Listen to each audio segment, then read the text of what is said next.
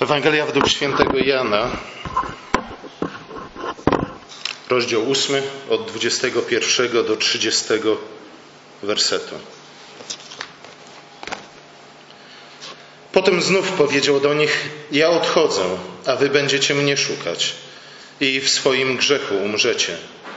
Tam, dokąd ja odchodzę, wy pójść nie możecie. Mówili więc Żydzi: Czyż zabije siebie, skoro mówi tam, dokąd ja odchodzę, wy pójść nie możecie? Wtedy im powiedział: Wy jesteście z tych na dole, ja jestem z tych na górze. Wy jesteście z tego świata, ja nie jestem z tego świata. Powiedziałem więc wam, że umrzecie w swoich grzechach. Jeśli bowiem nie uwierzycie, że ja jestem, umrzecie w swoich grzechach. Pytali więc go, kto ty jesteś? Odpowiedział, a o czym wam mówię od początku? Wiele mogę mówić i was osądzać, ale ten, który mnie posłał, jest prawdomówny, a ja to, co usłyszałem od niego, to mówię do świata.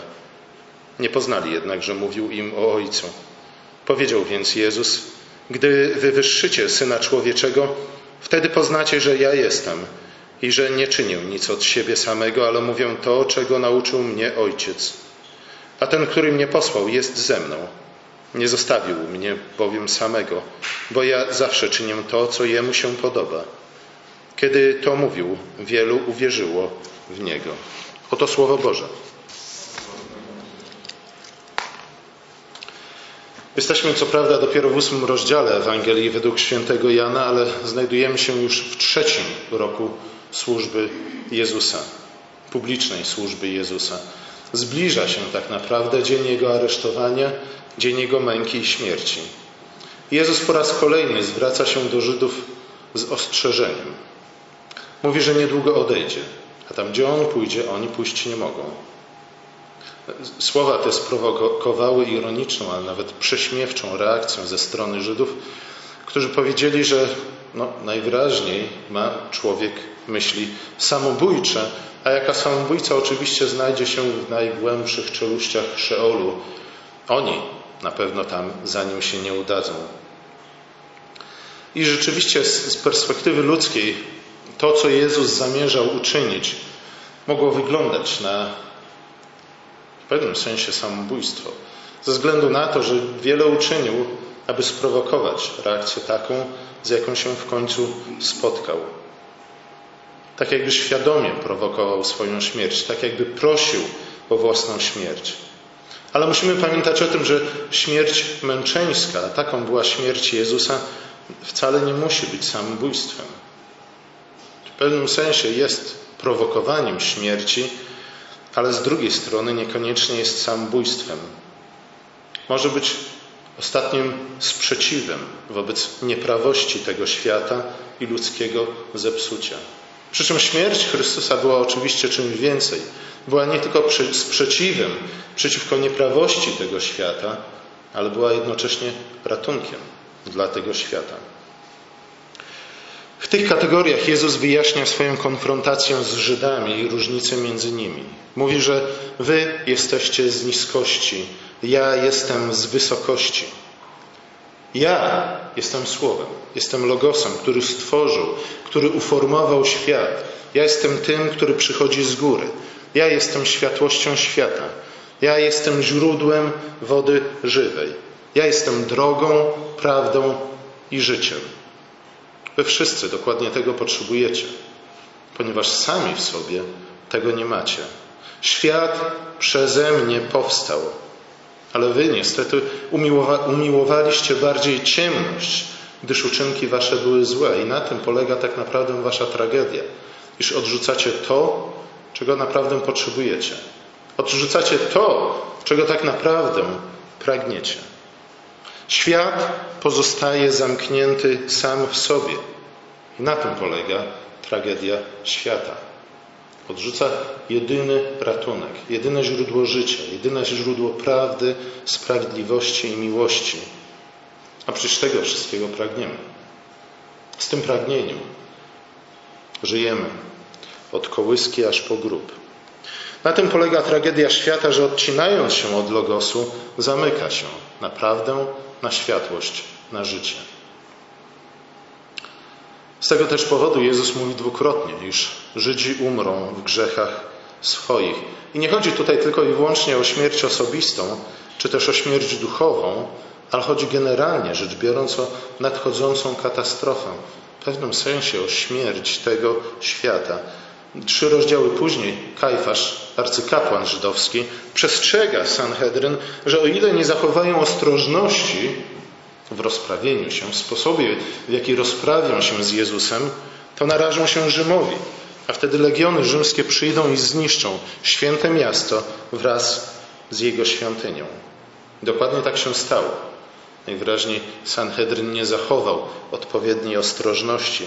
Tak też się stało 40 lat po ukrzyżowaniu Chrystusa.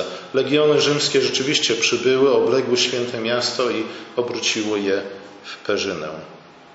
Widzicie, odrzucenie logosu, odrzucenie Słowa Bożego nie tylko zagraża, zagraża, zagraża losowi dusz ludzkich, ale zagraża całemu porządkowi świata.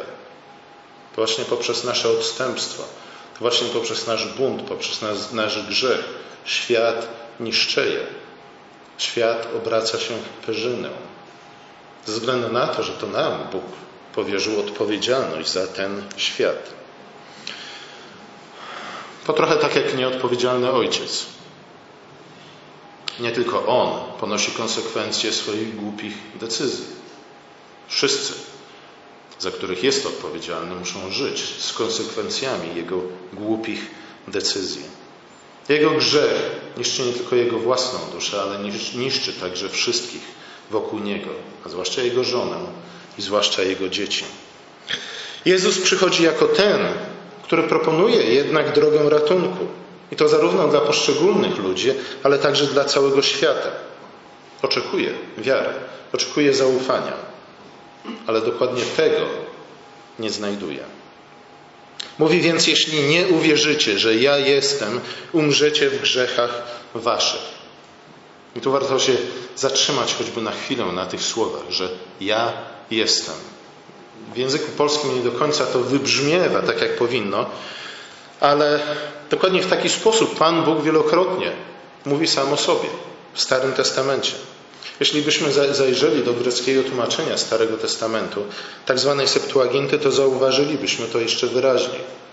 Tam właśnie Bóg bardzo często mówi: Ja jestem. Zresztą jego imię przymierzowe, Jahwe, dokładnie to oznacza: Ja jestem. Ale to budzi tylko dalsze zdziwienie wśród słuchaczy i mówią: Ale kim ty jesteś? Powinni to usłyszeć. Prawdopodobnie usłyszeli właśnie to greckie ego i mi.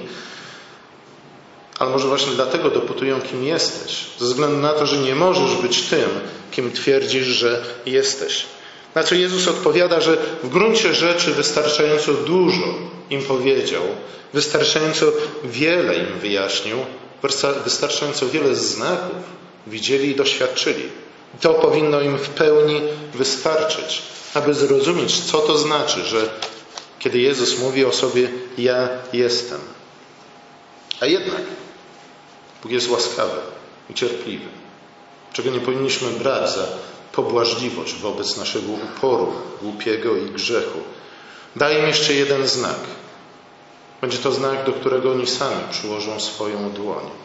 Tym znakiem będzie ukrzyżowanie Chrystusa, które tutaj Jezus Zresztą nie tylko w tym miejscu, ale w innych miejscach, zwłaszcza w Ewangelii Jana, Jezus nazywa swoim wywyższeniem. I będzie to oczywiście wywyższenie w sensie dosłownym, bo na krzyżu zostanie wywyższony ponad ziemią, ale będzie to też wywyższenie w sensie przenośnym, ze względu na to, że Chrystus zostanie wyniesiony jako król ponad całe stworzenie. Zostanie otoczony chwałą w miejscu hańby i swojej kaźni. Tym samym kiedy Jezus mówi o swoim wywyższeniu, o tym, że to będzie ostatni znak, jaki otrzymają, w zasadzie przedostatni, bo ostatnim będzie zesłanie Ducha Świętego, ale o tym za chwilę. Tym samym Jezus po raz kolejny stwierdza, że jest właśnie, nie tylko ja jestem, jest nie tylko tym, który przychodzi od Boga, jest samym Bogiem, ale także stwierdza, że jest sługą Pana zapowiedzianym przez proroka Izajasza, która ma przyjść i zbawić swój lud od grzechów Jego. który ma przyjść i zostać wywyższony i wielce uwielbiony, czyli otoczony wielką chwałą. Dokładnie to wydarzyło się na krzyżu, miejscu hańby, miejscu kaźni. Chrystus zostaje wywyższony i otoczony chwałą. Krzyż objawia zatem różnicę między tym, który przychodzi z góry, a tym, którzy pochodzą z dołu, między tym, co boskie i między tym, co ludzkie. Sami z siebie w żaden sposób nie dostrzeglibyśmy ani wywyższenia, ani chwały w ukrzyżowanym. Ze względu na to, że w ludzkich kategoriach było to najgorsze pohańbienie, najgorsza kaźń, jaka mogła spotkać człowieka. Była, krzyż jest hańbą i krzyż jest ostateczną porażką. Dlatego unikamy krzyża w naszym życiu. Dlatego tak bardzo się go boimy. Ponieważ krzyż zdaje się być końcem. Końcem wszelkiej nadziei, końcem wszelkiego znaczenia, sensu, planów, marzeń. Ponieważ unicestwia raz na zawsze to wszystko, o co zabiegamy, to wszystko, do czego dążymy. Jest miejscem hańby i porażki. Ale Bóg mówi nie. Jeśli byście zaczęli myśleć po Bożemu, to dostrzeglibyście w krzyżu nie tylko hańbę i klęskę, ale paradoksalnie również chwałę, zwycięstwo i wywyższenie. Piotr rozpoznaje w Chrystusie Mesjasza. Zaraz potem Jezus go chwali za to. On mówi, dobrze Piotrze, a zaraz potem Jezus zapowiada swoją mękę, swoją hańbę, swój krzyż i Piotr mówi, nigdy nie przyjdzie to na ciebie. W jaki sposób Jezus reaguje na te słowa Piotra? Mówi, idź precz ode mnie szatanie. Nazywa go szatanem, ponieważ myśli nie po Bożemu, ale po ludzkiemu. To musi się przede wszystkim zmienić w naszym myśleniu, a następnie w naszym postępowaniu. Powinniśmy widzieć krzyż po Bożemu, a jeśli zaczniemy patrzeć na krzyż po Bożemu, to wtedy zaczniemy patrzeć na życie z całkowicie innej perspektywy. Nie z dołu, ale z góry. Mówili o tym również uczniowie, dwaj uczniowie uciekający z Jerozolimy do Emaus po ukrzyżowaniu Chrystusa. Mówili, myśmy mieli nadzieję, ale krzyż pozbawił nas wszelkiej nadziei. Mieliśmy plany, byliśmy podekscytowani. Myśleliśmy, że tu, oto, teraz rzeczywiście coś zmieni się nie tylko w naszym życiu, ale w życiu całego świata. Ale krzyż pozbawił nas tego wszystkiego. A jednak krzyż paradoksalnie staje się dokładnym przeciwieństwem tego, co myślimy, kiedy patrzymy na krzyż. Jest objawieniem chwały i mocy. Jest objawieniem miłosierdzia i wierności. Staje się nie końcem, definitywnym, ostatecznym końcem, ale staje się definitywnym początkiem, nowym początkiem. Staje się dla nas źródłem nadziei. Jeśli krzyż rzeczywiście stanął na wzgórzu Golgoty, to wtedy całe nasze myślenie o świecie i o naszym życiu musi się zmienić. Jezus musiał umrzeć na krzyżu, abyśmy mogli zacząć postrzegać świat, sami siebie, własne życie i siły, które napędzają historię, siły, które rządzą naszym postępowaniem we właściwy sposób. Krzyż jest tym wydarzeniem, które między innymi otwiera nam oczy abyśmy nie byli ślepi, abyśmy nie chodzili w ciemności, abyśmy nie żyli dalej w kłamstwie, abyśmy nie myśleli po ludzku tylko i wyłącznie, ale nauczyli się patrzeć na świat i własne życie po Bożemu. Wygląda więc na to, że Jezus umarł nie tylko ze względu na, z powodu naszej nikczemności, ale również z powodu naszej głupoty, duchowej głupoty. Może nie braku intelektu, ale braku właściwej perspektywy. Wypchnęliśmy go z naszego świata. Wypchnęliśmy go na krzyż. Wypchnęliśmy tego, który jako jedyny był dobry, ale był nie tylko dobry, ale również jako jedyny mógł uwolnić nas z ograniczeń naszego przyziemnego myślenia. Na tym polega tragedia ludzkiego życia. Nie? Że przychodzi ten, który jako jedyny może dać nam nową, prawdziwą nadzieję której pragniemy, do której dążymy, z powodu której robimy mnóstwo głupot w naszym życiu, a także mnóstwo złych rzeczy. Nie? To pragnienie nadziei napędza nas we wszystkim. Co, co czynimy, co robimy, i przychodzi ten, który jako jedyny może dać nam tę nadzieję, a my co robimy z nim? My przybijamy go do krzyża. Dlaczego? Z powodu niewiary. Może już dawno zrezygnowaliśmy z tego, z tej nadziei, że nadzieja jest w ogóle możliwa. Tragedia jest tym większa, że Chrystus przychodzi do swoich, do swojego ludu, do ludu przymierza, do ludu, który, który wyznaje wiarę w prawdziwego Boga. I to właśnie swoi go ukrzyżowali. To od swoich spotkał się z największą wrogością. I to jest główny wątek właśnie tej części Ewangelii Jana. Konfrontacji między Jezusem a przywódcami ludu Bożego. W ostatnim wersecie tego fragmentu czytamy, że wielu w Niego uwierzyło, ale gdybyśmy przeczytali do końca ósmego rozdziału, zauważylibyśmy, że wielu z tych, którzy dopiero co w Niego uwierzyli, porzuciło Go i odstąpiło od Niego. Mimo oczywistych znaków, uparcie odrzucają możliwość tego, że Chrystus jest nie tylko obiecanym Mesjaszem, nie tylko obiecanym przez Izajasza sługą pańskim, nie tylko tym, kto może ich wyrwać z grzechów ich, ale także tym, który może dać im nowy początek i nową nadzieję. Dzięki Bogu jednak Bóg nie myśli, nie czuje i nie postępuje po ludzku. Być może kiedyś tak będzie, że będziemy mogli powiedzieć, że Bóg czuje, myśli i postępuje po ludzku, ale dopiero wtedy, kiedy my zaczniemy postępować po Bożemu.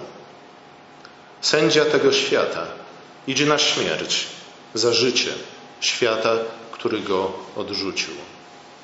Świata, który go ukrzyżował. Ale nie tylko to. Przez kolejne 40 lat, przez całe pokolenie, ci, którzy ukrzyżowali Pana, chwała będą, Pana chwały będą nadal mieli okazję.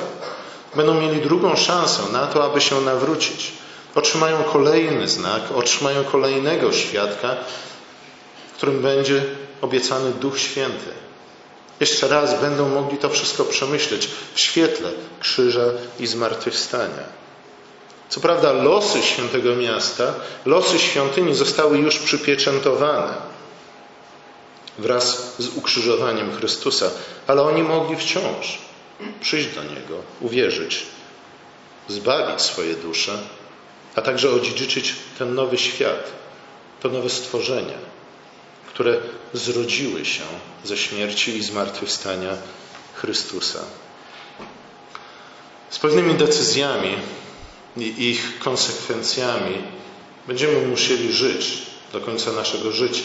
I czasami nam się wydaje, że przyjęcie Chrystusa, nawrócenia oznacza to, że nasza przeszłość zostaje wyzerowana. Tak jednak nie jest. Nawet kiedy Bóg mówi, że zapomina o naszych grzechach i nigdy ich nie wspomina, nie oznacza wymazania ich kompletnie z historii i z naszego życiorysu.